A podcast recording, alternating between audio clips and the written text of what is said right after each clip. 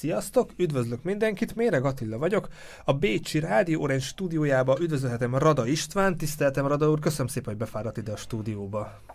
Köszönöm szépen a meghívást.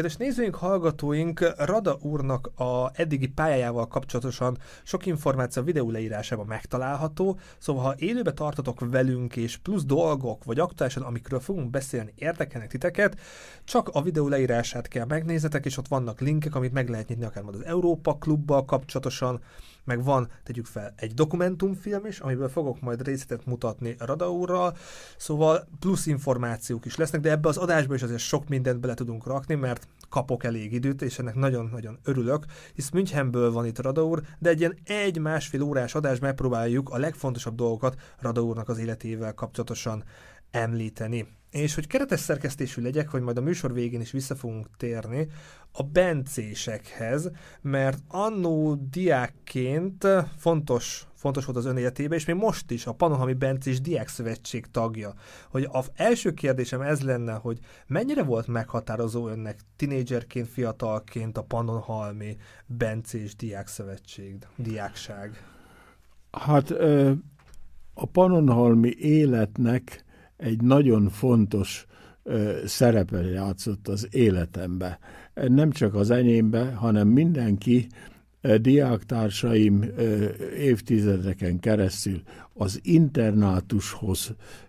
kötődő bentlakásos szisztémába egy nagy-nagy befolyással volt az életünknek a, és főleg a saját nevembe tudom mondani, az életemnek a folyásába. Ez érdekesképpen éppen nem régen olvastam egy könyvet, ahol egy diáktársunk megírja a négy évét a Panonhalmi gimnáziumba, aminek tulajdonképpen eléggé kritikus hangba volt írva, mert mert előtérbe lett helyezve a bezártság, az a különleges életforma, ami egy ilyen internátusi kolostori életben történik. Az érdekes az, hogy erről a könyvről Asztrik főapát úrral többször is beszélgettünk, és ő még alá is írta és ezt, a, ezt a könyvet, és, és a, a bekezdés, hogy úgy mondjam, megírta hozzá, megértéssel volt, mert érdekes, hogy az első élmények a panonhalmi bezártságnál egy 13 éves gyereknek az egy kicsit furcsa, hogy nem mondjam, hogy nehézségekkel jár. De ez aztán a négy év alatt, vagy a folyamat alatt, ez megváltozik, tehát a könyvnek a végén tulajdonképpen megírja, hogy milyen értékes volt annak ellenére, hogy eleinte nagy averzióval fogadta az ottani szituációt. Az én életem az, az azért is azt megemlíteném, hogy édesapám a Panonhalmi Kolostor, Bencés Kolostornak 1934-ben az akkori főapát, Kelemen Krizosztom főapát úr kinevezte a Panonhalmi Kolostor főügyészévé, ami annyit jelentett, hogy minden jogi és, és, és gazdasági és stb. dologba nála volt a döntés, a háború alatt le kellett költözni Budapestről Győrig, Győrbe, ez volt az előtertéte. A, a testvéreim még Budapesten születtek, én már Győrbe, és a háború alatt főapát úr adott nekünk, illetve édesapának egy kis lakosztályt, tehát a háborút ott éltük meg a Kolostorba, mi alatt a győri lakásunkat tönkretették, és a, fő, a főapátság akkor épített egy vadonatúj úgynevezett tanári házat, ahol a civil tanároknak gyönyörű lakásokat rendeztek be, vagy építettek,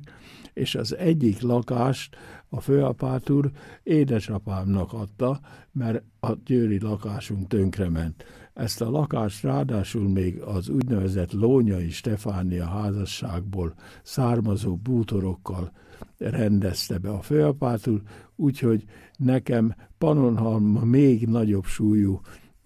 súlyjal jelentkezett az életembe, mert tíz évet az internátuson kívül még pont akkor még Győrszent Mártoknak hívott mai Pannonhalmán éltem egészen addig, amíg 56-ban el kellett hagyni az országot. Itt mesél erről, és mindjárt rá is térünk 56-ra, így fiatalként, gyerekként ez mennyire volt nehéz, hogy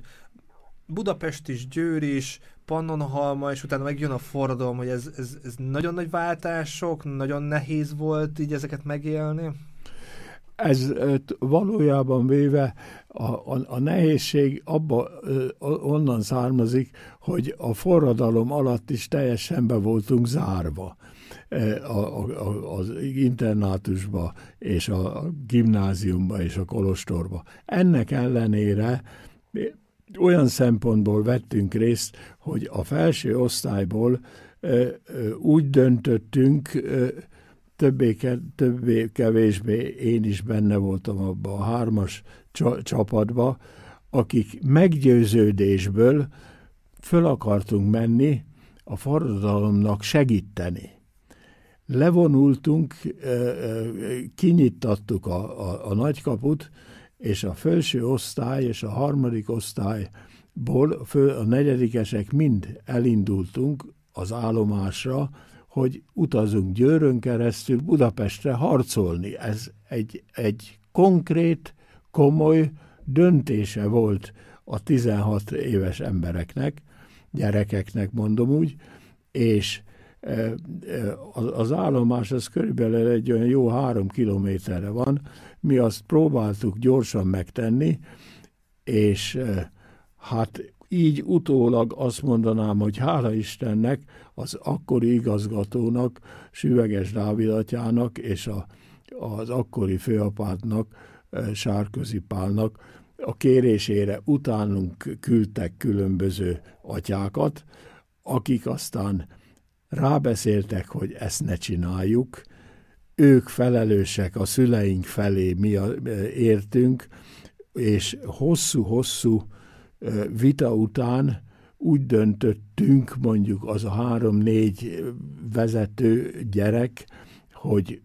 visszamegyünk Panonalmára, az internátusba, és folytatjuk a tanulást, és azzal inkább segítünk majd annak a Magyarországnak, ami a forradalom után, vagy a, a, után e, e, létrejön. E, tehát ezt alapjául véve szintén egy komoly döntés volt, mert így utólag megítélve fölmenni 16-17 éves korba Budapestre, hogy harcoljunk és segítsünk, ami, ami komolyan gondoltuk,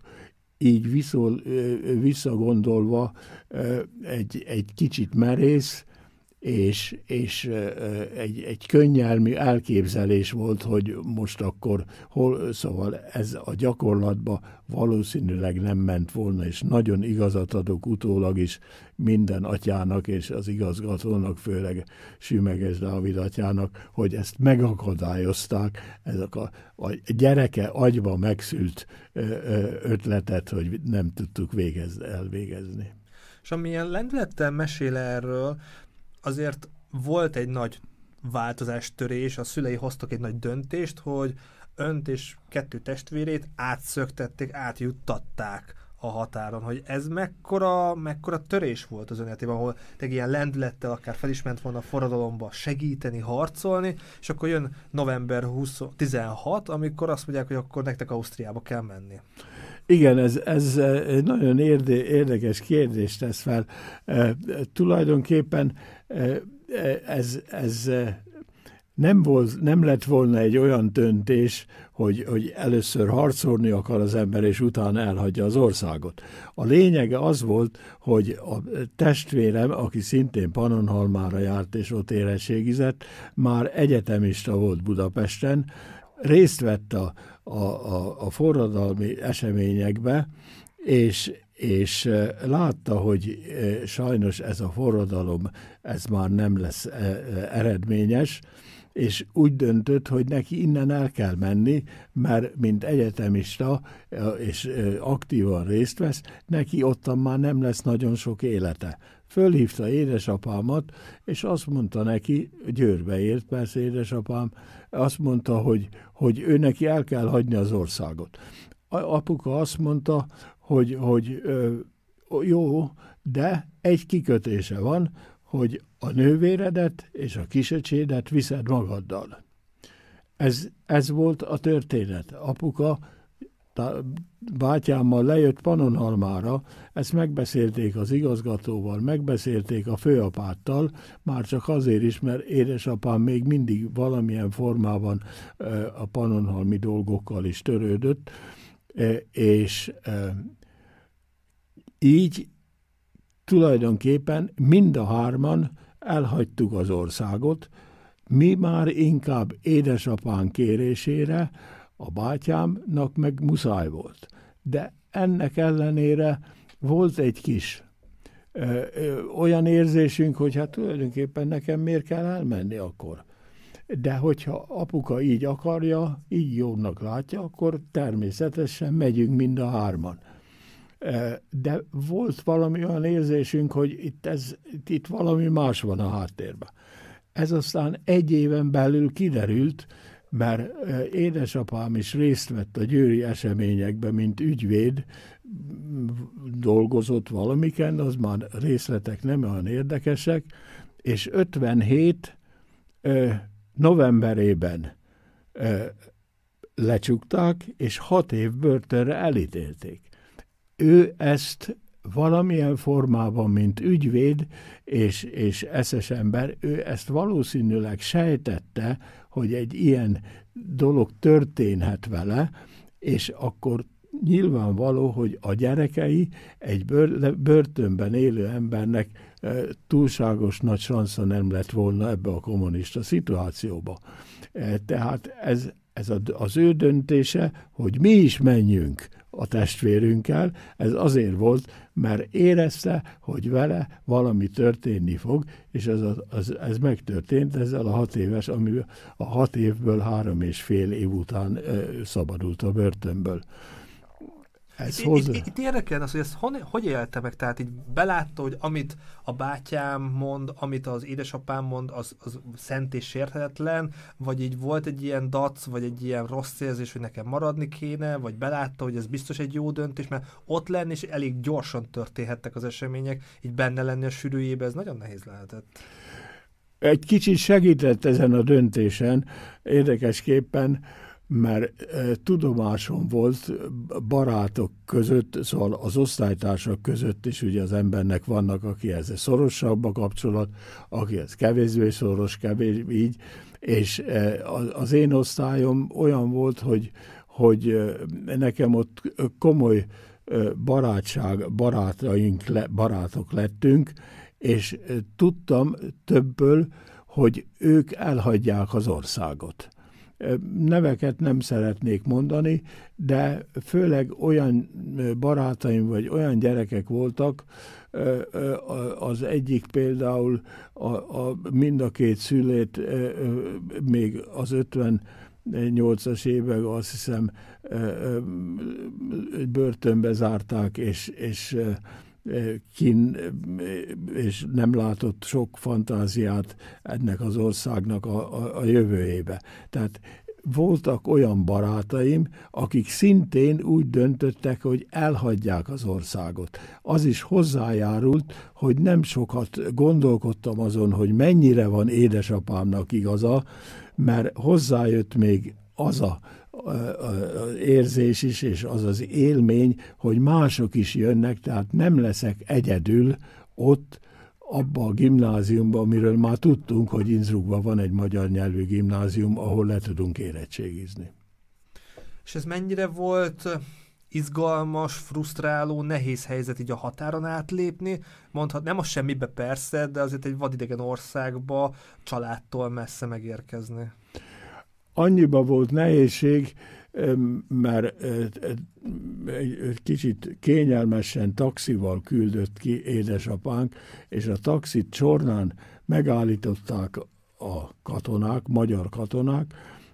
és, és hát egy kicsit úgy falhoz állítva kérdezték, hogy mit akarunk, erre már megvolt a, szövegünk, hogy, hogy bevásárni küldtek, mert Győrbe már nem lehet semmit se vásárolni, hát aztán ezt elhitték, nem hitték, minden esetre azt mondták, hogy jó, akkor nem lesz bajunk, de azonnal forduljunk vissza, menjünk vissza Győrbe, amit mi nem csináltunk meg, kiszálltunk és gyalogoltunk a határig, ahol egy hídnál bátyám az összes forintot, amit kapott, hát ez nem volt nagy összeg, az kivette a zsebéből, odaadta a határőrnek, hogy, hogy mi most itten átmegyünk, ezt a forintot odaadom magának, mert erre már nekünk ott már nincs szükség. A határőr eltette a pénzt a zsebébe, és mi meg átsétáltunk a hídon, és ezzel már Ausztria területén voltunk. És onnan hogyan tovább? Tehát így még Traskirchen jött, ismerősök, volt telefonszem, volt nekünk, fordulni? Nekünk olyan szempontból kicsit kényelmesebb volt, mert a Panonhalmi Bencés Kolostorhoz tartozott, vagy tartozik ma is, sok minden Bécsbe, például a Habsburgai Gasszai Skót Bencéseknek az épülete. Mi oda irányítottunk, ezt már apuka a, a, a főapáttal ezt megbeszélte, és volt nálunk a bátyámnak a cipőjébe egy olyan ajánlólevél, hogy, hogy ezek a bécsi bencések törődjenek velünk, úgyhogy ott rögtön oda kerültünk, ott laktunk egy hétig, amíg én aztán e, e, a barátaim már nem voltak a Innsbruckba, előbb jöttek ki, és akkor kaptam a tábiratot, hogy, hogy Sipi, gyere, van helyed. Hát az a hely az olyan volt, hogy ők el voltak helyezve, egy Széchenyi János bácsi fölvette mind a hármukat, a barátaim, a három barátomat, és gondoltam, hogy akkor nekem is megvan már helyem. Hát a helyem megvolt, de az a Jugendherbergébe volt a hely, ami egy kicsit más, hogy a kerülsz, vagy a Jugendherbergébe de e, ezen csak nevetni tudtunk annak idején. Lényeg, akkor ott is találkoztam ugyanazokkal, vagy találkoztunk, akik Pannonhalmán is e, egy ilyen szorosabb baráti kapcsolatban voltunk. És maradtunk a mai napig is, mindaddig, amíg úgy lassan-lassan e, egyik a másik már elbúcsúzott ettől a világtól. Hála Istennek még kettő még él, és, és most volt a 65 éves osztály találkozónk, ami,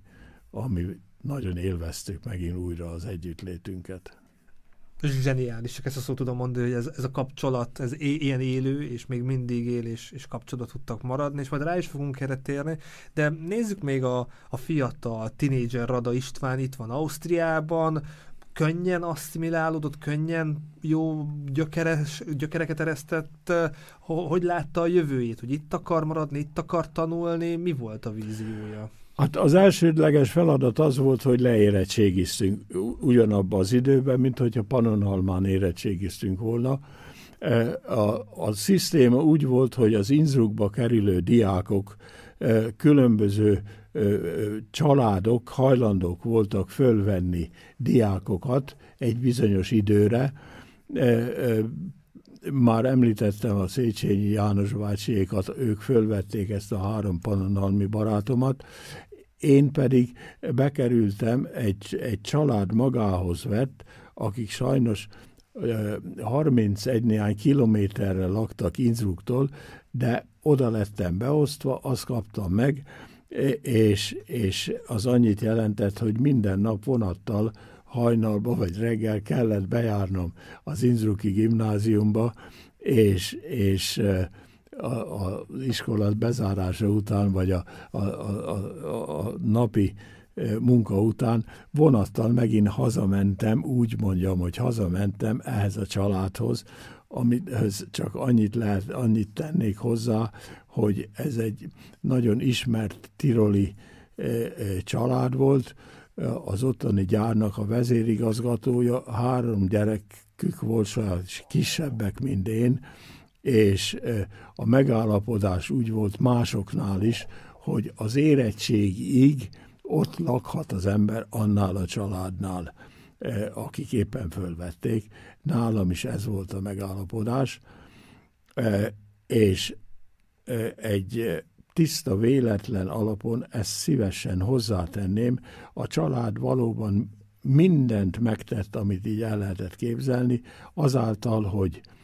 kizárólag persze németül beszéltek, tehát én a németet is relatív gyorsan tanulhattam meg a többiek barátaimhoz képest, akik továbbra is magyar családnál vagy magyar körökbe az iskolába is magyar nyelv, tehát a német nyelv az háttérbe szorult. Nálam az előnybe volt, mert én ennel a családnál éltem.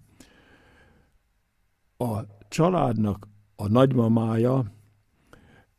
sokat foglalkozott velem, mutatott a, a, a tábornok, a monarchia tábor, a hadsereg tábornokába volt, mutatta a képeket, és, és büszke volt rá, és nagyon stb. És egyszer csak mut nekem egy képet, ahol látom, hogy ott van rajta az én nagyapám. Hoppa. És mondom az Óminak, akkor még excellenciásnak kellett szólítani, nekem, és azt mondja, nem akarta elhinni, hát ez nem lehet, hogy lehet a te nagyapád ha tábornok, ott az én volt férjem tábornok mellett, és Pozsonyba vezetik a hadsereget. Én mondom, nagyon sajnálom, excellenc, de ez az én nagyapám. Utána nézett, másnap jön hozzám, hogy igen, ez lehet ez a te nagyapád. Mától kezdve ómi vagyok, és nem excellencia. Hát ezt nagyon szépen megköszöntem, meghatott, meghatódtam, és kijelentette miután ő volt, mint a nagymama legidősebb, a családot csak ő irányította, hogy többé-kevésbé, még a, a vezérigazgató fia is nagyon hallgatott rá, azt mondta az Ómi, hogy ő azt kijelenti, hogy ameddig én akarok, addig ott fogok élni náluk, mint saját gyerek. Hát ez hatalmas segítség volt, meg most is egy ilyen segítség, egy ilyen gesztus, hatalmas, hatalmas ajándék az élettől. És ön élt is ezzel, hisz tovább tanult szorgosan, megtalálta a pályáját. Ez mennyire volt evidens, hogy így a gyógyszerészet, gyógyszeripar ebben akar elhelyezkedni? Közben persze azért az élet megy tovább, gondolom információk meg eljutottak Magyarországról, a családjáról tartotta a kapcsolatot, hogy ez mennyire volt nehéz, hogy igen, én itt élek Ausztriában, meg persze Svájcban, Németországban is tanulok, de közben meg a család otthon van. Hát ugye ez abban a pillanatban a, a nagy probléma az megszűnt a szüleim felé, mert tudták, hogy el vagyok helyezve egy olyan helyen, ami gondtalan jövőt ígér. Nekem személyesen a legnagyobb probléma az volt, hogy, hogy, hogy édesapám a börtönbe volt. És ezt az ember nem tudja megevészteni, még a mai napig se, annak ellenére, hogy édesapám, amikor aztán ez a tíz év állampolgársági, stb. meg vagyonelkozás, ezek mind megszűntek, édesapámat leadtam először 72-ben, ha jól emlékszem, tehát addig engem nem is engedtek Magyarországra, mert egy ilyen personal non lettem e, a diák szövetségi aktivitásai miatt, és, és akkor édesapám azt mondta, hogy kisfiam, én a fejemből kitöröltem ezt a három és fél év börtönt, úgyhogy ne is érdeklődjél, mert teljesen fölöslegesen én elfelejtettem mindent, úgyhogy választ tőlem ne kap, nem kapsz. Biztos, hogy nem felejtett el, csak nem akarta megmondani kiszámoltam gyorsan, tehát 56-ba került Ausztriába, és 72-ben találkozott az édesapjával, akkor az 16 év, azért ez így kimondva is meg leír, és 16 évig nem találkozott az édesapjával. Az édesapámmal nem találkoztam, éppen azért, mert, mert mondom, sok minden dolog történt, a Diák Szövetségen belül voltak beépített emberek, akik hazamentek aztán, és, és tehát még 50 közvetlen mondjuk a 60-as évek elején, és ott jó magamat, és még egy-két ilyen aktívabb diákszövetségi embereket bemártottak, nyilatkoztak, amerikai kémek, stb. vagyunk, és ezáltal én nem kaptam Magyarországra vízumot, úgyhogy én így nem lát. Édesanyámat kiengedték, mert hozzá nem Ausztriába, mondták, hogy a kisfiával ne találkozzon, hanem ő ment a nővéremhez Németországba, és főleg a bátyámhoz Oxfordba. De ő vele ilyen szempontból már 60-as évek elején, 62-ben már akkor találkoztunk, vagy talán még korábban is.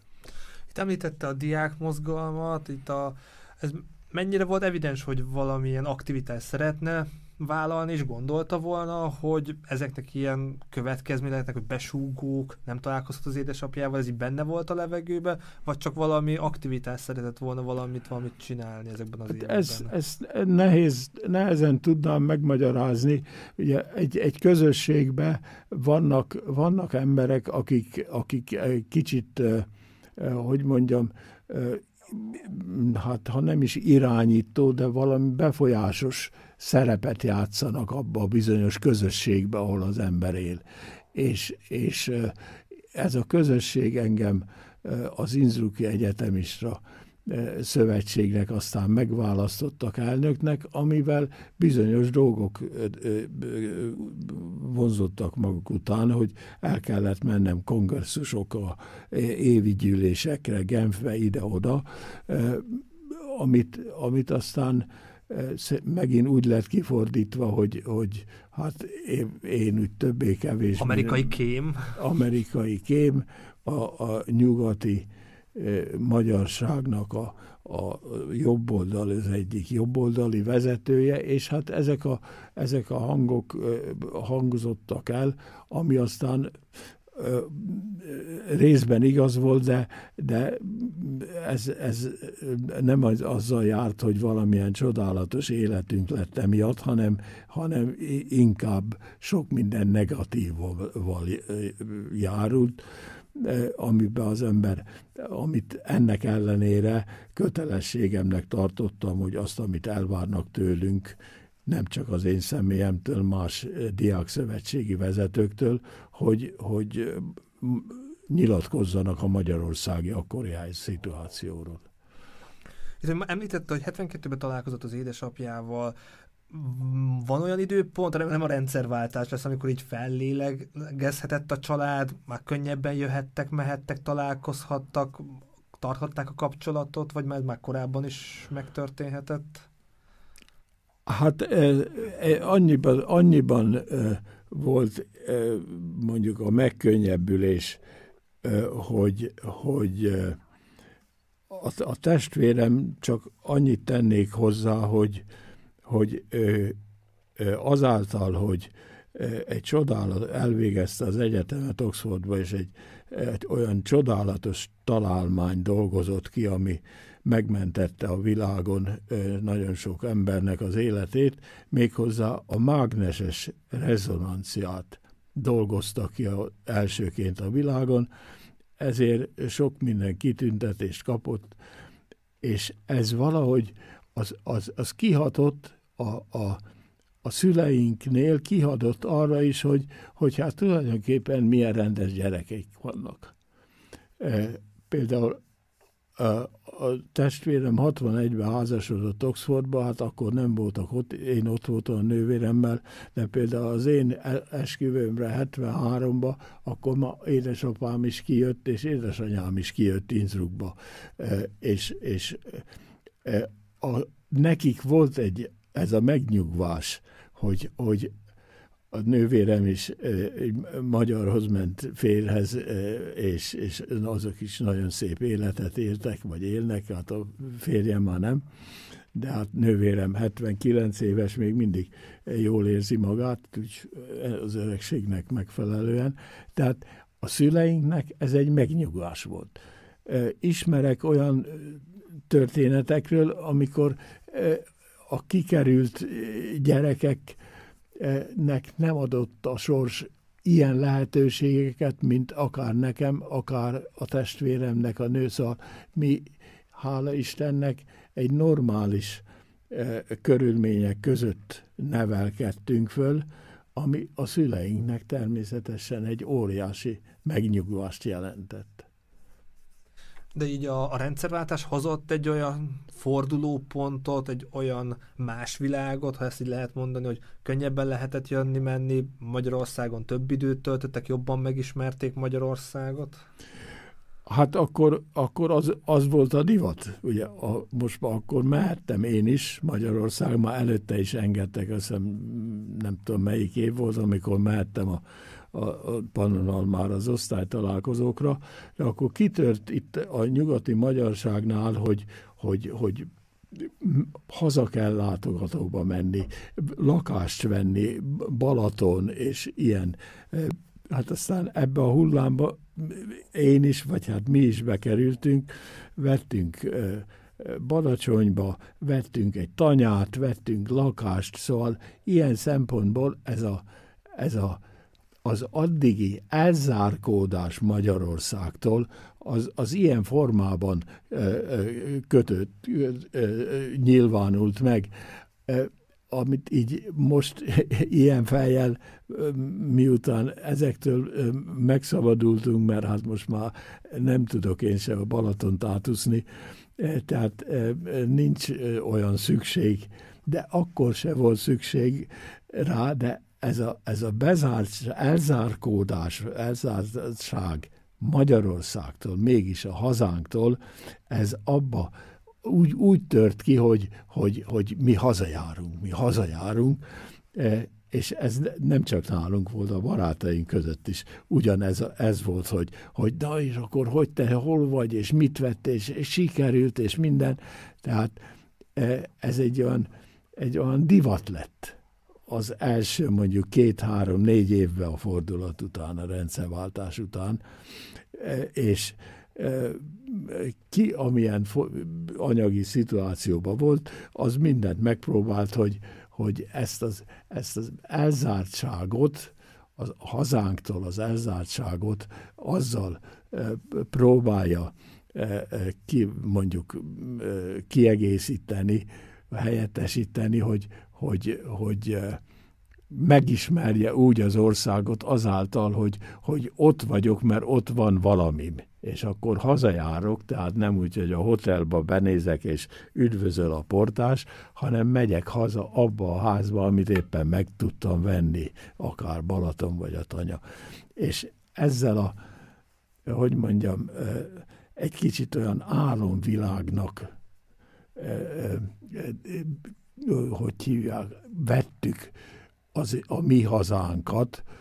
ami persze az nyilvánvaló, hogy az az álom az azért a realitástól egy kicsit messze állt. Nagyon értem, miről beszél, meg, meg számomra, meg a korosztályomnak ez amiatt lehet érdekes, mert Európai Unió, Schengen, jöhetünk, mehetünk, de akkor abban az időszakban ez, ez nagyon nagy változás lehetett, hogy előtte, tehát tegyük fel a rendszerváltás előtt, hogyan mozoghatott az ember, milyen információk jutottak el, kivel találkozhatott, meg a rendszerváltás után. És ön azért szerves, szervesen részt vett a, a magyar identitás ápolásában, a magyarság életében, a, a rendszerváltási, meg azóta is. Tehát akkor nézzük azt, hogy a rendszerváltás előtt van olyan esemény, van olyan tevékenység, amit így kiemelne, ami, ami meghatározó volt akár az ön, akár az itt élő magyarok életében? Hát a, a meghatározó az volt, ugye, hogyha amikor a, forradalom előtti napokban Szegeden megarakult a MEFESZ-nek nevezett Magyar Egyetem ismeret. Ez természetesen a forradalom alatt megszűnt, vagy után, és viszont újra alakult 58-ban Rómába, a különböző embereknek a iniciatívájára, Amerikában élő magyarok, stb. Még aki többet megemlíteném nagyon szívesen, a, a, akkor Nyírinek hívták, mert, mert nem akarta a saját nevét használni, és ő is ott volt még mindig kinnél Amerikában, Washingtonba, szóval ő is ilyen most már 90 év fölé jár. Én ebbe bekapcsolódtam, 60-as évek elején, talán 60-61-ben voltam először a, ennek a MEFESZ-nek az évi kongresszusán, mindaddig, amíg aztán a vezetőségbe is bekerültem, pénzügyi vezetője voltam, ami persze sok idő és utazás és stb. került, de olyanokkal dolgoztam együtt, akik szintén meggyőződésből és, és, és őszinte örömmel csinálta ezeket, mint ahogy én, kivéve azok, akik akkor már, mint beépített emberek, azzal a, utasítással dolgoztak, hogy 66-ot addig be kell zárni a MEFESzt, a később angolul UFH-snak hívtuk, e, be kell zárni, nehogy a 66, a 10 éves forradalomnak az ünnepségeit az egész világon el tudjuk terjeszteni. És sajnálatomra azt kell mondani, hogy ez sikerült, mert 66-ba valóban a mefeszt meg kellett szüntetnünk. És a rendszerváltás után, ha nézzük, tehát ez nem azt mondom, hogy Krisztus előtt, Krisztus után, de sok tevékenysége volt, sok uh, fontos egyesületben, vagy a Klub Pannoniáról is említést teszünk, de akár lehet az egy meghatározó uh, pozíciója, vagy a kerekasztal is, tehát hogy a rendszerváltás után van olyan tevékenysége, van olyan esemény, amit kiemelne, amire büszke akár? Hát a, ugye az elsődleges dolog volt, hogy, hogy, hogy mikor 73-ban megházasodtunk, és, és akkor hát főleg a, a, a, a karrieremnek a, és, és a családnak a, a, a megépítése volt elsősorban, de továbbra is egy úgynevezett Pax Romana mozgalomban továbbra is részt vettem, de nem vezető, hanem mint, mint,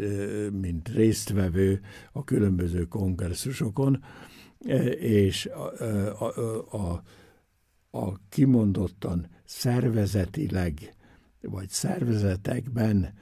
kifolytott tevékenységem, az tulajdonképpen 22-23 évvel ezelőtt 24 évvel ezelőtt történt, amikor éppen nyugdíjba kerültem egyszerre a feleségemmel, és akkor kezdtünk Innsbruckban én a Magyar Háznak lettem a, a pénzügyi int, int, intézője, akkor a feleségem a Diák Szövetségnek, az Innsbrucki Magyar Egyetemisták és Akadémikusok Szövetsége nevében ő, ő ott elnök volt, és én pedig beválasztottak a közp, akkor központi szövetségnek hívott Bécsi Magyar Szervezetnek lettem a főtitkára hosszú éveken keresztül. Megalakult az úgynevezett nyugat-európai Magyar Szervezetek Szövetsége Stockholmba 2002-ben, Stockholmba német Zsolt volt ott a magyar kormánytól, akkor ott is a vezetőség tagja lettem 90 évig, 9 évig. E, tehát ott e, akkor már, mint nyugdíjas ember, az időm az meg, megvolt,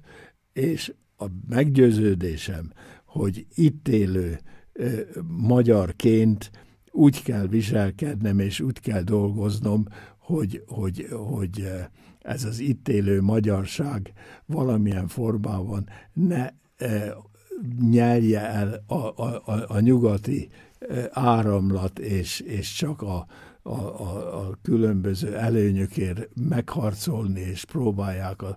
annyira beolvadni az itteni társadalomba, ahol könnyen elveszti azt a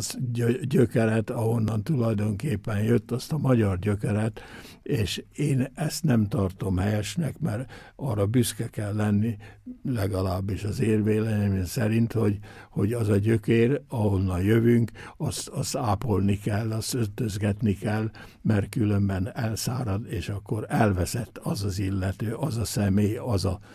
kis család, vagy bármilyen formában,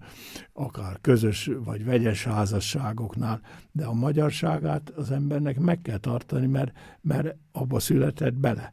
Én nem vagyok tiroli, holott a második hazám Tirolnak vallom, eh, de mindenki tudja, hogy én tulajdonképpen egy magyar ember vagyok, és ezért senki nem haragszik rám. A feleségem ugyanúgy, ő is ő, érdekesképpen Győrbe született, én is ott születtem, de Innsbruckba jöttünk össze, és házasodtunk meg 53, 73-ba, tehát ez, ha az ember tisztességesen viselkedik az itteni társadalomban, akkor senki nem haragszik meg rám azért, hogy azt mondom, hogy tulajdonképpen én magyar vagyok, és Tirol az nekem a második hazám, és nem csak a Andreas Hofert szeretem, hanem szeretem Kossuth Lajost is. Tudom követni, és nagyon szép gondolatok. Itt rengeteg minden felsorolt pozícióból, pénzügyi ellenőrtől kezdve elnöki pozícióig. Tudom, ez lehet, hogy nehéz kérdés, de van olyan munkaköre, így, amit a magyarsággal kapcsolatosan végzett, amit, amit nagyon büszke, amivel sikere, mindegyik fontos, persze akár a háttérben, akár a elnöki pozícióban ül egy személy, de van olyan tevékenység, amit itt sikerült elérni, át tudtak vinni, most is még folyik, amit így érdemes megemlíteni egy ilyen műsor keretén belül? Hát természetesen így egy pontot nem tudnék lehet több is, ki, lehet több is. Ki, nagy élménynek szám, élménynek számítanak, amikor a ennek a nyugati magyar szervezetek szövetségének nevében többször mehettem Budapestre, meg lett hívva a szövetség, és akkor az akkori elnök vagy alelnökök Svédországba értek, az akkori elnök nem szívesebben nem szívesen akar szerepelni valamilyen okok miatt, mindegy, és, és én többször képviselhettem a Nyugati Magyar Szervezetek Szövetségét. Az egyik talán a legszebb élményem, amikor a parlamentben tarthattam egy, egy beszédet, amiben kifogásoltam, vagy kritizáltam, vagy inkább mondjuk úgy, hogy kifogásoltam, hogy Érdekes, hogy a nyugaton élő magyarsággal az akkori kormány, az már az, az rendszerváltás utáni kormányról van szó, megyesi féle kormány, eh, eh, hogy, hogy érdekesképpen a nyugati magyarsággal nem nagyon törődnek. És ezt, ez eh, föl szándékom, tehát nem az én döntésem volt, hogy ez, ezt megbeszéltük előtte, hogy ezt említsem meg, hogyha ott minden minden határon túl élő szervezetek vezetői mondhatnak, mondhattak a, ezek bizonyos határidőn belül. Én például kaptam 25 percet, amit ki kell tölteni, a 25 percig egyáltalán szidni valamit, az nehéz, tehát valamikor dicsérni is kellett őket, ami hát persze egy kicsit nehezemre esett, de ez egy nagy élmény volt, hogy a, a magyar parlament, hát az mégiscsak a, a, a, mondjuk úgy, hogy a demokráciának a szimbólumaként létezik, hogy akkor mennyire volt demokrácia közvetlenül abba, abba, abba a kormányba, azt mondjuk nem akarom itt részletezni, de, de az például egy nagyon szép élmény volt. Nagyon szép élmény volt, amikor ilyen közös évi összejövetelek, gyűlések voltak különböző helyeken a, a nyugati magyar szervezetek szövetségébe, Finnországba, Svájcba, Prágába, stb. stb., ahol természetesen én is részt vettem, egyrészt mint, mint vezetőségi tag, másrészt képviseltem akkor az inzrukiakat, vagy az ausztriaiakat, ez, ezek is nagy élmények voltak, mert, mert az az érzés, hogy ezt, amit említettem, hogy a magyarság, a gyökereinket nem szabad, hogy kiszáradjanak, ezek a megmozdulások, összejövetelek számomra mindig azt jelezték, hogy, hogy itt még élnek magyarok. És ilyen szempontból a, természetesen előforduló vélemény különbségek és viták ellenére ezek én szerintem így visszagondolva élményeknek számítanám. És a munkájuknak van eredménye, tehát most itt ülünk, a Klub Pannónia is még létezik, és több más szervezet is még dolgozik, és az ön munkásságát is elismerték. Elsőnek a, az osztrák-német nagy, priori, nagy priorátusátok adott nagy priori tisztségről kérdezni, hogy ez, ez a tisztség ez pontosan mit akart, milyen érzés volt, amikor ezt megkapta? Ez egész érdekes az volt, hogy Magyarországon a rendszerváltás után megalakult az, az 56-os szabadságharc lovagrendje. Ezeknek ezt a, mega, ezt a lovagrendet, 56-os szabadságharcos lovagrendet azok alapították meg a rendszerváltás után, tehát a, a, mondjuk úgy a, a 90-es évek elején, akik részben halálra lettek ítélve, de csak meghosszabbítva, vagy, vagy életfogytiglanok, vagy tíz évet börtönbe ültek, vagy harcoltak, vagy stb.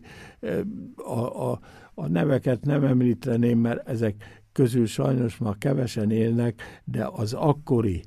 úgynevezett nagymester, ugye, mert a lovagrendeknél vannak ilyen nagymester, stb., és a, a Sinkovics,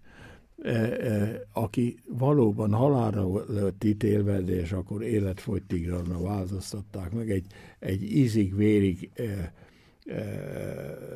egy, egy, egy, egy csodálatos valaki, aki, aki hát átért tizegy év kommunista börtönt, az, az, az nem egy egyszerű, hogy hívja, nem egy, egy csodálatos élmény, szóval az egy katasztrófa lehetett, és akkor ez megalakult, engem fölkerestek, hogy jó lenne Ausztriába is csinálni egy osztrák, az 56-os szabadságharcos lovagrendnek legyen egy osztrák-német, hogy hívják, csapata. Erre engem fölkért a Sinkovics nagymester, én ezt megszerveztem, Sopronba lettünk fölavatva, ausztriai és németországi magyarok, de voltak nem, nem magyarok is, volt német és Szlovákia, és akkor a következő lépés, hogy ennek kell egy vezető, és akkor engem a nagymester kinevezett nagy priornak, aki ezt a különleges határon kívüli magyarokat, lovagrendi tagokat vezeti így kaptam én ezt a kinevezést.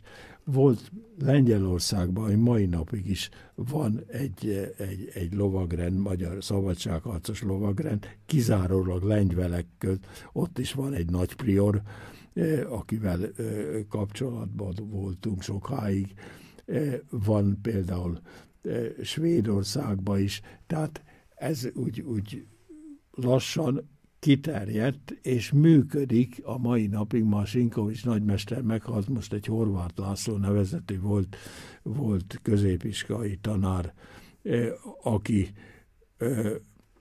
ezt nem, hogy mondjam, ezt nem kifogásolom, nem volt börtönbe, tehát ilyen szempontból annyiba változott a lovagrendnek az összetétele, hogy most már hát azok a szerencsétlen emberek sajnos valóban normális halálba búcsúztak el ettől a világtól, de az utódok azok nem érték meg ezt a börtönös világot. Így lettem én a nagy priorja a Magyarország a szabadságharcos lovagrendnek a nagy, nagy priorja. Gratulálok ehhez, és így rá is kanyarodhatunk a, a, a jelenre, mert a Klubpanon az 92-ben alapult, alakult meg, és még most is aktív programokat szervez, és, és korábban alelnök volt, de tegnap a közülés megszavazta az elnök, hogy ön legyen az elnökség, elnök. A klubpanóniáról a múltban mit lehet elmondani, 92-től napjainkig, és és hogy tekint a Klub Pannonia magára, hogy 23-ban és a jövőre való tekintettel? A Klub Pannonia 92-ben alakult. A felfogás az volt, hogy mind a magyarságnak, Magyarországnak, mind Ausztriának szüksége van egy szoros kapcsolatra a két ország, nem csak a múltra való tekintettel, hanem kulturális, főleg gazdasági szempontokból eh, fölvenni olyan szinten a kapcsolatot, ami egy egyesületen belül egyesíti bizonyos eh, eh, irányoknak, legyen az a gazdasági, kulturális, idegenforgalmi irányokba összehozza a, a vezető személyiségeket Magyarország magyar részről és osztrák részről. És ez volt 92-ben a megalakulásnak a lényege, ahol anélkül, hogy most elkezdjek neveket mondani, de, de a gazdasági életbe, a banki szektoron, a turizmusba, a, a, a, a kulturális életbe eh, fontos szerepet játszó osztrák és magyar személyek lettek összesítve, a vezetőség is olyanok voltak, mint egy Ceglédi József, aki nemrégen sajnos meghalt, ő volt a, a, a követségen a gazdasági referens, a turizmusba lett aztán a később referens, akkor olyanok voltak például, mint a, a alapító tagok között a különböző kameráknak az elnökei, a gazdasági kamera elnöke, stb. stb. Magyarországról ugyanúgy ilyen szinten lettek a vezetőségbe beválasztva, és, és nagyon intenzíven dolgoztak az ilyen közösségi, a banki szektoron megalakult Magyarországban egy bank, ami itt már régen megvolt, a kulturális oldalon, idegenforgalomnál, eh, különböző gyárak közötti. Szóval ez egy, ez egy nagyon-nagyon fontos eh, eh, egyesületnek a megalakítása volt. Bécsi székhelyjel Bécsen lett 93-ba bejelentve, mint, mint a Ferenc policájnél, és akkor a, a pontos a, a nevek, a Ceglédi benne volt a vezetőségbe természetesen, de olyanok is, mint a, a Herceg Eszterházitól kezdve az itteni, az, az, az magyarországi részről szintén nagyon fontos emberek. Ennek ez volt a Bécsi Klub Pannonia. rájöttek, hogy kellene ennek megfelelőjét Budapesten is megalakítani.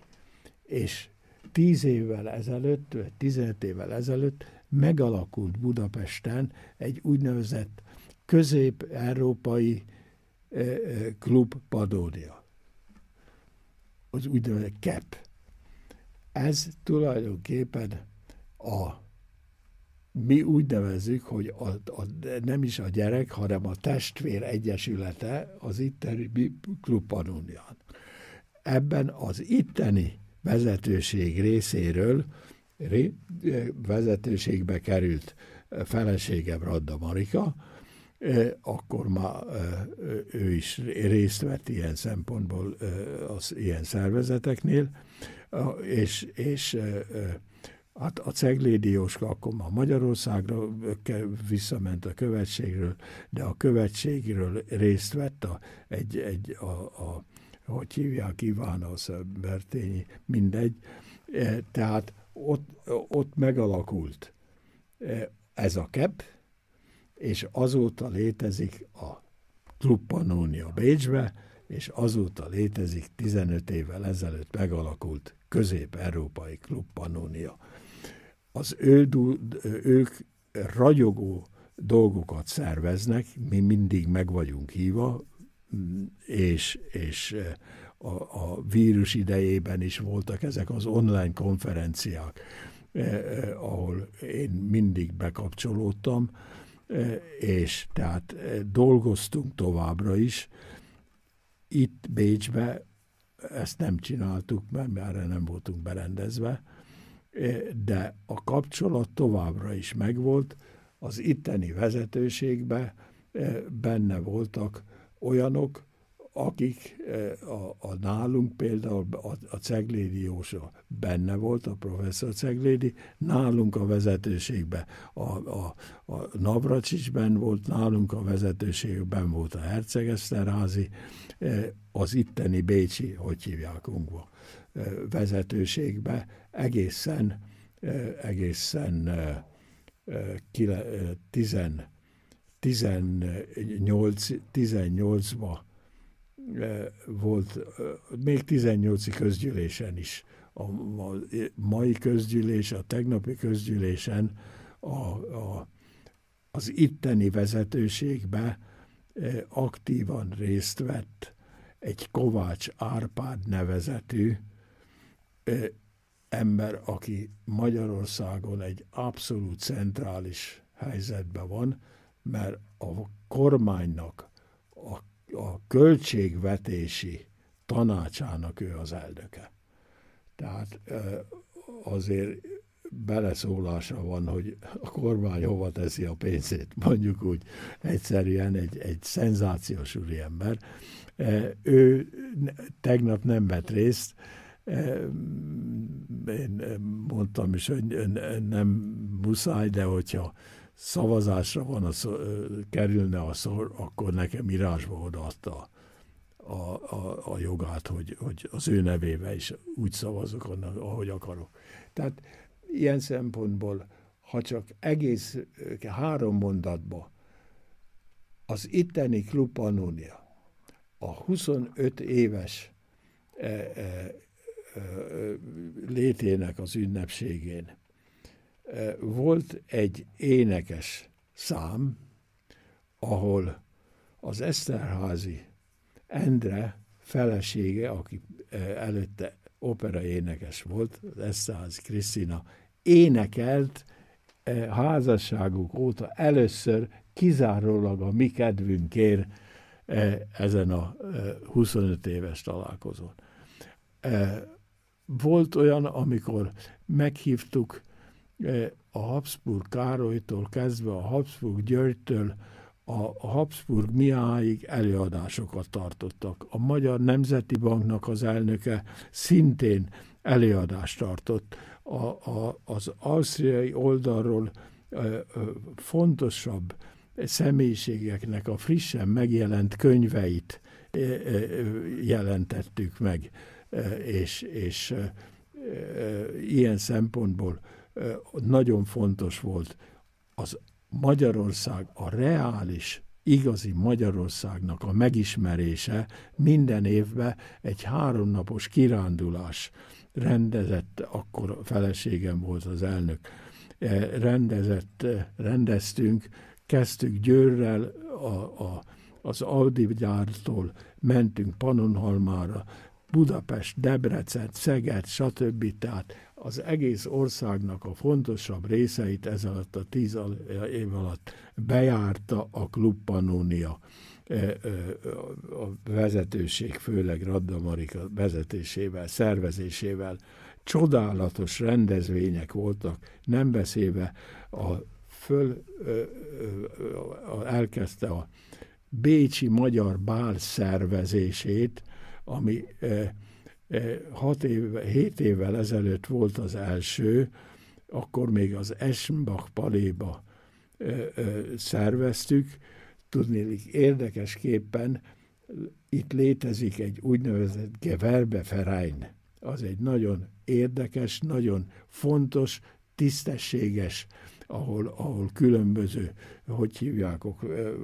vesznek részt. Minket nagy szerencségre és, és kis protekcióval a klub Pannoniát taknak vették fel, vett minket fel, azért tudtunk ott szerepelni a Magyar Bállal, a különböző, a Dunagálával, ahol a Dunagálának a részlete volt, hogy a, a, a V4-et, tehát a Visegrádi négy országot plusz Ausztria összehozzunk kulturális szinten. Minden ország hozott magával valami Lengyelországra jellemző számot, éneket, táncot, zenét, bármit, táncot, ez az. És az utolsón például, ami a követségem volt már, az első, az még az Eschenbach paléba, az utolsónál eh, ott volt mind a négy követ, lengyel, cseh, szlovák, magyar és az osztrák, és olyan, olyan hangulat volt, akkor még úgy, úgy, úgy, hogy mondjam, szóval az nem volt olyan normális, hogy, hogy ezek ilyen e, nagykövet színvonalon összejönnek, és, és, és baráti alapon részt vesznek, és örülnek egymásnak, Ugye hát a politika az, az olyan, hogy van, amikor szereti az ember a másikat, van, amikor nem. Ebben az esetben minden négy szerette a másikat. Ennek nagyon, ez például egy nagyon sikeres dolog volt, és ami hozzátennék, az, az eredményesség, az, az barátok és, és, és együttlétnek örvendő olyan társaság jelent meg, jött össze, hogy, hogy, hogy, hogy szinte hihetetlen, hogy ennyire különböző személyiségek annyira szoros kapcsolatot találtak egymáshoz, ami a tegnapi közgyűlésen is, hogy hívják ott, megjelent, de azt megemlíteném, hogy az 5 évvel, a 70, 25 éves jubileumnál a KEP, tehát a Budapesti Közép-Európai Klub Pannoniának van a legnagyobb kitüntetése, hogy kiváló emberek, gazdasági vagy politikai szereplőket szenátornak neveznek ki. Öt évvel ezelőtt itt Bécsbe az Európai Tudományos Akadémiának az elnöke lett szenátornak kivizetve. A másik kinevezés volt egy Fazekas nevezetű volt gazdasági miniszter az Európai Uniónak a úgynevezett Rechnungshofnak volt az magyar tagja. Ki lett nevezve? És ki lett nevezve feleségem Radda Marika. Ilyen szempontból eh, ez egy óriási elismerés, nem sorolnám fel, hogy kik vannak itt szenátorra kinevezve magyarországi oldalról, vagy akár ilyen nemzetközi oldalról, de eh, mondhatnám, hogy, hogy európai színvonalon vezető emberek, és Magyarország szempontjából vezető emberek lettek, köztük volt feleségem. Ennyit mondanék a Klub Pannoniáról, hozzátéve, hogy az okokba részletesen nem mennék bele, de az tény, hogy félreértésből talán egy kicsit könnyennően hihető, hihetőnek tűnő eseményektől eltekintve egy nagy hibát csinált 11 évvel ezelőtt az új vezetőség megválasztásánál. Lett egy hölgy az elnöke, amiatt sajnos egy kicsit lesüllyedt. Ezek a rendezvények nem lettek lett, megtartva, ezt csak így rövidítve említem, és a legnagyobb, ha azt mondom, hogy örömünkre, pár nappal ezelőtt lemondott és azért volt tegnap egy új vezetőségi választási közgyűlés, ahol megtisztelve, de, de nagy, hogy hívjákkal, nagy, nagy gondolkozással elfogadtam azt, hogy egyhangulag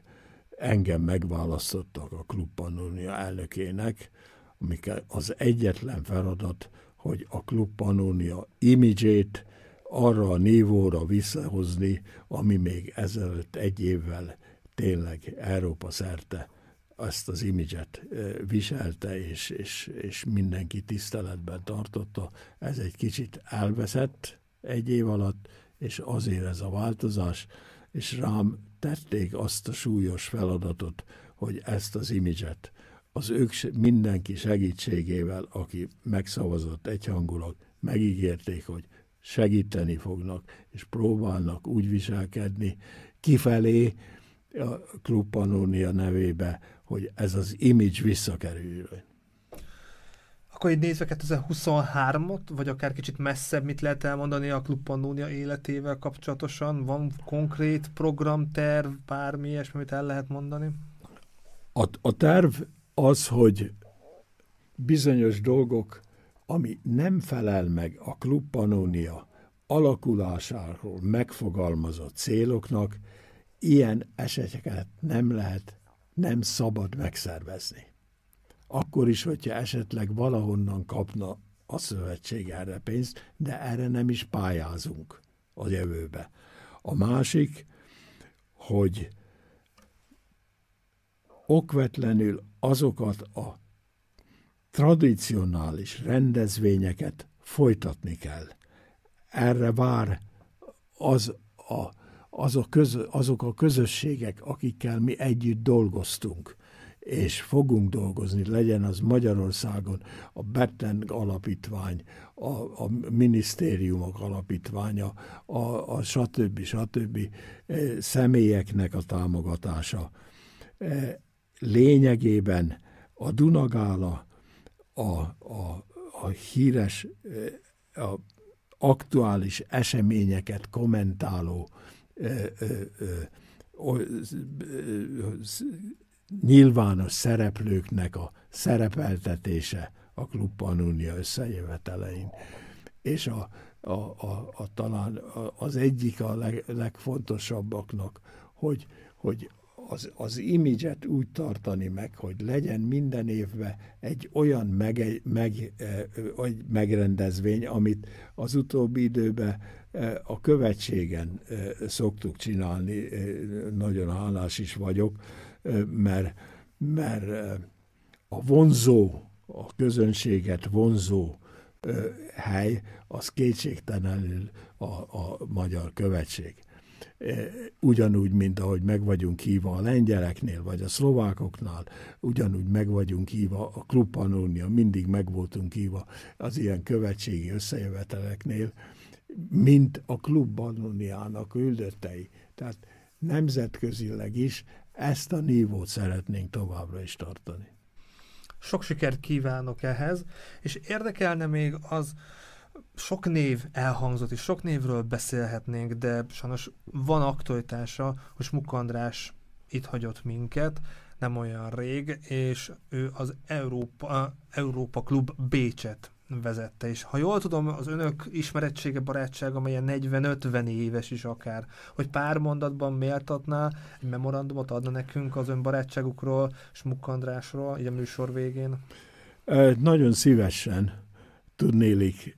Ő azok közé tartozik, aki megérdemli, hogy a legmélyebbről való őszinte elismerést nyilatkozza. Egy olyan ember volt, akit én, eh, amikor eh, diákként az iskolai, eh, az Innsbrucki Magyar Gimnáziumba járt, akkor ismertem meg, tudtam, hogy honnan jön a viszonyait, családi viszonyait, és amikor megszűnt az Innsbruck, akkor elment a Burgaszli gimnáziumba, ahol leérettségizett, csodálatos, gyorsan elvégezte az egyetemet, ami nem volt olyan, olyan, olyan egyszerű, mert abban az időben, hogyha akkor még nem volt olyan tökéletes nyelvtudása az embernek, hogyha kimondottan magyar környezetbe élt. A bandi az első pillanattól kezdve bekapcsolódott, és hosszú-hosszú évekkel ezelőtt átvette az Európa Klubnak az irányítását, vezetését. Egy nagy kitüntetést kapott már, ha jól emlékszem, 6-7-8 évvel ezelőtt, megkapta a, a köztársaság érdemrend, azt hiszem, hogy a tiszti fokozatát, ami már egy komoly, komoly kitüntetés. Ő kizárólag az Európa Klub nevében minden, ami a magyarság pozitívuma, a magyarság összetartozása, a magyarságunk viselésének a, a, a, az elismerése, a rendezvényei, a, a, a, az anyagiaknak a megteremtése, egy, és, és egy olyan baráti körnek a kialakítása e, sikeresen e, e, csinálta. Én a legnagyobb elismeréssel tudok róla szólni, mert hiába dicséri az ember, mert most már én dicsértem akkor, ami, amikor hallotta, e, és ilyenkor az ember e, nehéz szívvel tudja csak dicsérni, mert, mert már a segítségre nincs szüksége, mert szerintem ott a túlvilágon is azzal az elismeréssel és, és áldással fogadják fönt, amit megérdemel. 1962-ben mm, ismerkedtek meg, ha jól mondom? Igen. Milyen, milyen volt, mi az első emléke róla? Hát e, ugye akkor köztünk, köztünk van körülbelül e, több mint tíz év különbség. Tehát az, ő az én szemembe a sok diák között ő volt egy kisdiák, aki valahogy nekem így visszagondolva az volt a benyomásom, az volt az érzésem, hogy, hogy ő valahogy más, mint a többiek. Tehát ő nem volt egy átlag diák ilyen értelemben, hát a diák tanulok, mert matematika, meg nem tudom mi, szóval ő, ő benne volt valami más, amit, ami föltűnt, abba az osztálytársai közül kitűnt. Nem tudnám megfogalmazni így utólag, hogy mi volt, a, amire én, amiért én őt, ő, ő, őre ráfigyeltem. De valami volt olyan, ami a másságát, pozitív értelemben, a másságát láttam a többiek fölött. Tehát nem volt vezető szerepe akkor, de, de valami olyasmit érezhettem, hogy, hogy ez a gyerek, ez, ez, ez, ez egy értelmes ember. És ez egy hatalmas intervallum az ember életében. Az én életemben például senki sincs benne milyen régóta, hogyha ez a 62-től 2023-ig így össze lehetne foglalni, hogy milyen érzés, hogyha az ember életébe olykor szervesen, olykor távolabbról, de benne van, tehát ez egy milyen kapcsolat, milyen barátság, milyen emberi viszony. Hát természetesen, mint, mint ö, ö, magyar szervezetek vezetője, ö, aki kimondottan az itt élő magyarok ö, ö, ö, vezetőjeként mondanám létezett, és a, ugye a, a, ott, ott a, a vezetési stílusba a, a, a, a, az mindenhol föltűnő megjelenésével, stb. Nyilvánvaló, hogy, hogy embereknél talál jött olyan vélemény, hát ez az ember mindenhol ott van. Ami az én szememben nekem is föltűnt, de pozitív értelemben, mert nyilvánvaló, hogy csak akkor lehet az ember érvényes, hogyha nem csak abba a kis szektorba ott a nyüzsög, ilyen szempontból így kifejezve, hanem éppen ezt az értékes működését csak úgy tudja az, érte, az, az, ér, az eredményességét csak úgy tudja meg elérni, hogy az ismeretségi körét úgy szélesíti ki, hogy elfogad meghívást a, a, a, a kulturális, a zenére, a, a követség a szlovákokhoz, a, a, a burgulandi magyarsághoz, stb. És ezt a, ezt a, a, a bandi csinálta. Ez, ez ilyen szempontból az én szemembe ez, ezt nagyon jól csinálta, de, de ez borzasztó energiába kerül, hogyha hetente különböző helyeken meg kell jelenni, és, és segíteni ezzel a jelenlétével barátokat szerezni az ő Európa klubjának, ezáltal az a Bécsi Magyarságnak. Köszönöm szépen ezeket a gondolatokat, és hogy keretes szerkesztésű legyen a műsor, említettem, milyen fontos volt gyerekként is a Pannonhalmi Bencés Diák Szövetség, de még a mai napig tagja ennek a Diák Szövetségnek. Egy gyereken, hogy ez hogy, hogyan, miként tudott az életébe maradni, miért, akár miért volt ez ilyen fontos, mennyire volt nehéz ezt a kapcsolatot ápolni, és, és milyen érzés az, hogy még mindig tagja ennek a Diák Szövetségnek? Hát az, az, az úgy kezdődött, hogy egész egyszerűen a, a, ez a Diák Szövetség örült annak, hogy a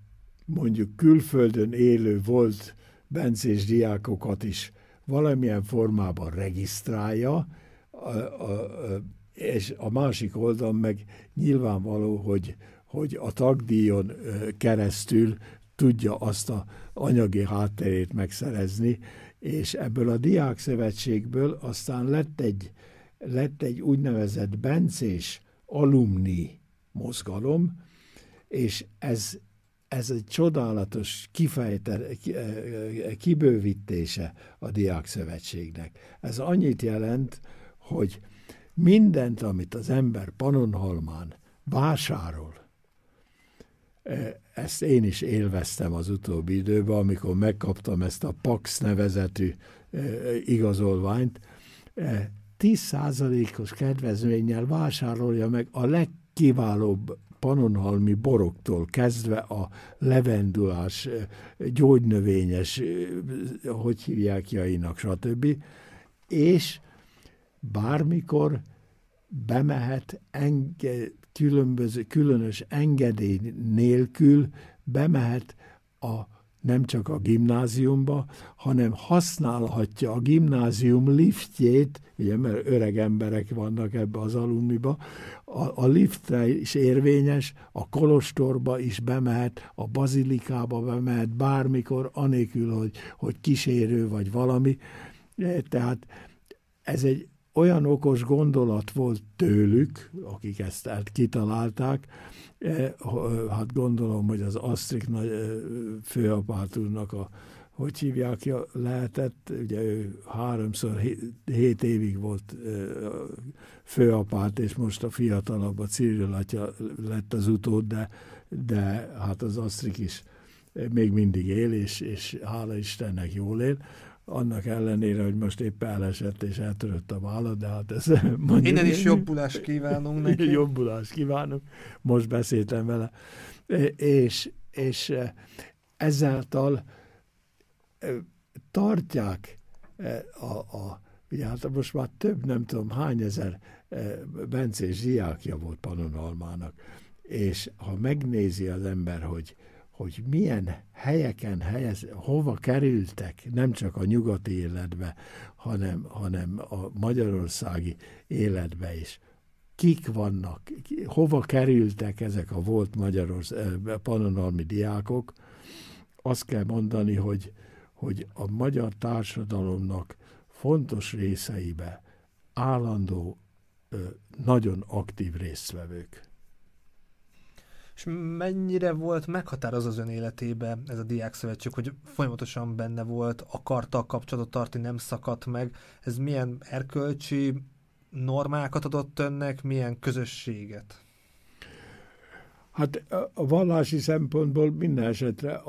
az, az alapja megvolt annak a, a, a négy év ott létnek. E, ezt, e, ezt e, a mai napig is tartom, és így élek, és, és ez nagyon sok mindenen átsegítte az embert különböző nehéz szituációkba, és, és ez, ez, ez a, a kapcsolattartás az, az én esetemben. Főleg azért van, mert mint ahogy említettem, édesapám 34 óta főügyésze volt az apátságnak, tehát ilyen szempontból